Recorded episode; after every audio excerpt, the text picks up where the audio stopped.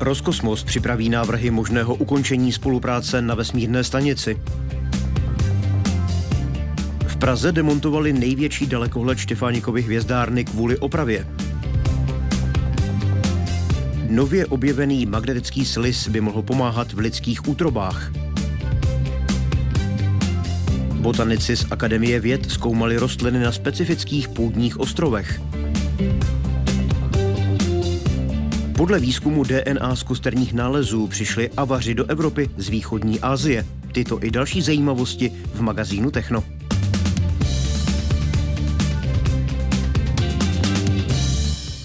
Ruská vesmírná agentura Roskosmos připraví konkrétní návrhy pro politické vedení země ohledně možného ukončení spolupráce s ostatními zeměmi na Mezinárodní vesmírné stanici. Na Twitteru to uvedl šéf Roskosmosu Dmitrij Rogozin. Ve vyjádření kritizoval protiruské sankce přijaté po invazi na Ukrajinu. Už brzy ruské vládě předloží návrhy, kdy ukončit spolupráci se spojenými státy, Kanadou, Evropskou unii a Japonskem. Už dříve pohrozil, že sankce mohou zničit americko-ruské partnerství, pokud jde o mezinárodní vesmírnou stanici.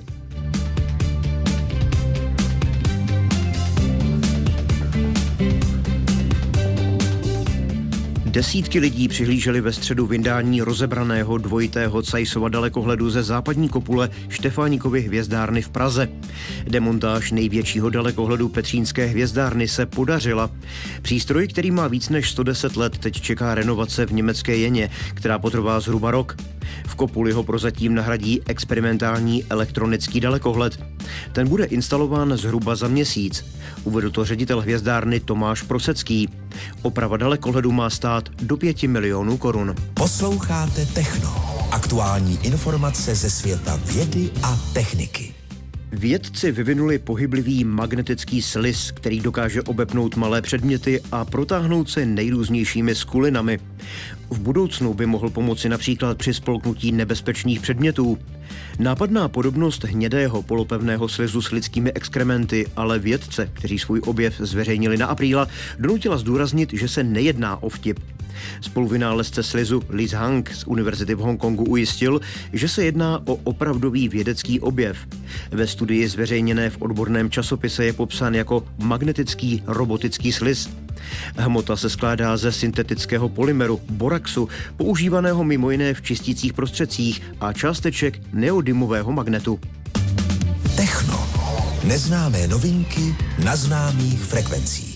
Vědci z Botanického ústavu Akademie věd jako první analyzovali specifický růst a věk u rostlin na tzv. půdních ostrovech. Evoluce u rostlin totiž vybudovala speciální strategie, jak přežít. Jedním z takových příkladů jsou i specifické ostrovní rostliny. Jak zjistil redaktor Ondřej Ševčík, takové ostrovy nemusí být obklopené vodou a proto je zkoumají botanici i v české krajině.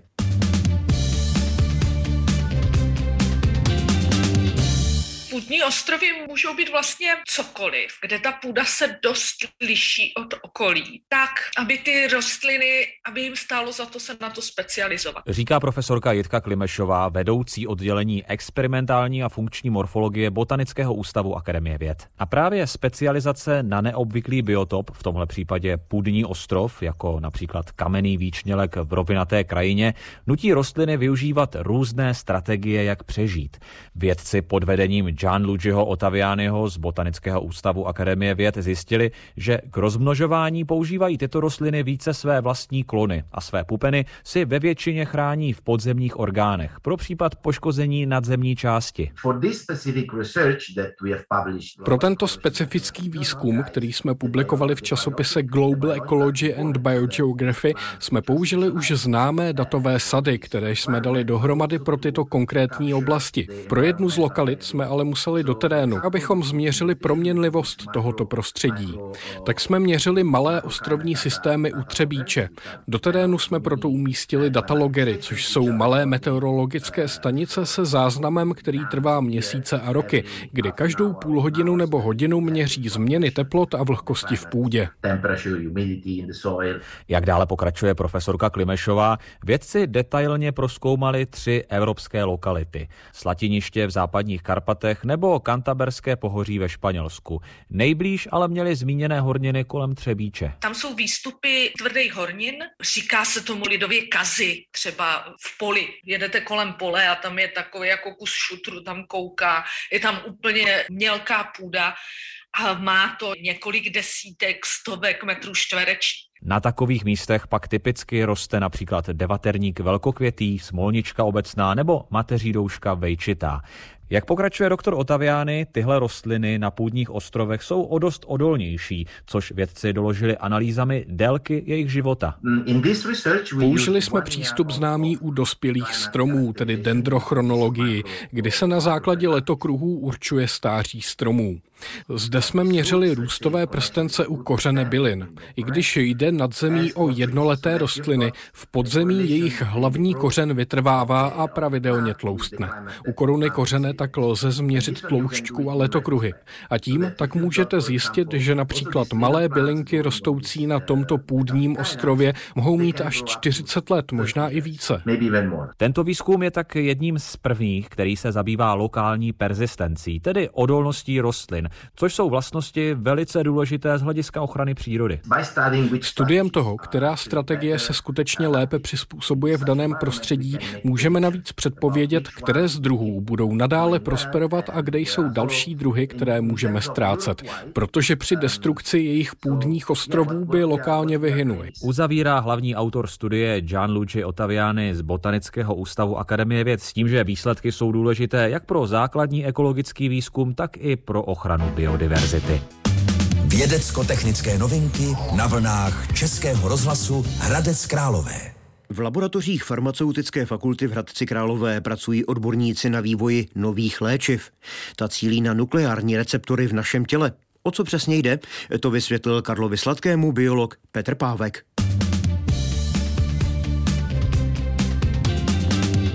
To jsou receptory, které řídí náš intermediální metabolismus glukózy, lipidů, cholesterolu, žlučových kyselin a hledáme některé ligandy pro tyto nukleární receptory. Ty ligandy jsou předpokládané nové léčiva pro některé metabolické choroby, jako je diabetes mellitus, hypercholesterolémie nebo eh, takzvaný NASH, což je stukovatění jater nespůsobené alkoholismem. Hmm. Čili je to civilizační onemocnění, které provází všechny lidi, kteří nadměrně přijímají tučnou stravu a nesportují, takže velmi časté naší západní společnosti. Jak se to vyvíjí, tato léčba, tyto vaše léky v současné době? Terapie NEŠ, na které pracujeme intenzivně, na toto onemocnění není léčba, protože je multifaktoriální. V podstatě prograduje v určitých stádiích a je otázka, jestli jedno léčivo zasahující do jednoho mechanismu může toto onemocnění zvrátit. Čím dál více se ukazuje, že budeme muset mít léčiva, které zasahují do více mechanismů tohoto onemocnění. Na tom se tedy pracuje ta cesta, že zasáhneme do jednoho enzymu, jednoho receptoru a zvrátíme onemocnění, ta v podstatě se ukázala jako neschudná.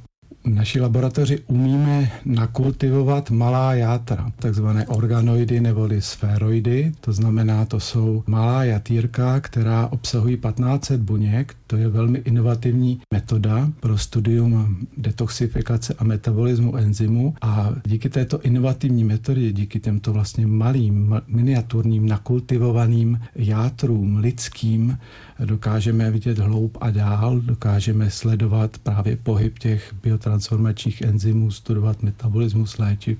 A dá se touto formou třeba provádět i transplantace jater nebo výhledově do budoucna ano, využít toho? Ano, dělají to třeba naši kolegové ve Valencii, že v podstatě kultivují buňky a pak je vsadí do jater, která jsou poškozená třeba cirhózou nebo hepatitidou a oni začnou pracovat. Posloucháte Techno. Aktuální informace ze světa vědy a techniky. Avaři, kteří v raném středověku opanovali část střední a východní Evropy a vládli také Slovanům, pocházeli z dalekých oblastí severovýchodní Asie. Místo jejich původu zjistili vědci genetickými metodami z kosterních nálezů. V mezinárodním týmu pracovala také Zuzana Hofmanová z Ústavu archeologie a muzeologie Filozofické fakulty Masarykovy univerzity. Právě Brněnská univerzita o výzkumu informovala.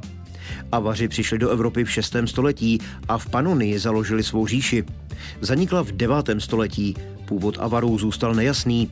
Odpověď přinesl výzkum DNA z nálezů na území dnešního Maďarska. Vědci analyzovali 660 jedinců, včetně příslušníků elity z bohatě vybavených hrobů. Zároveň zkoumali další nálezy z časů před a po epoše avarů, což umožnilo upřesnit datování migrace.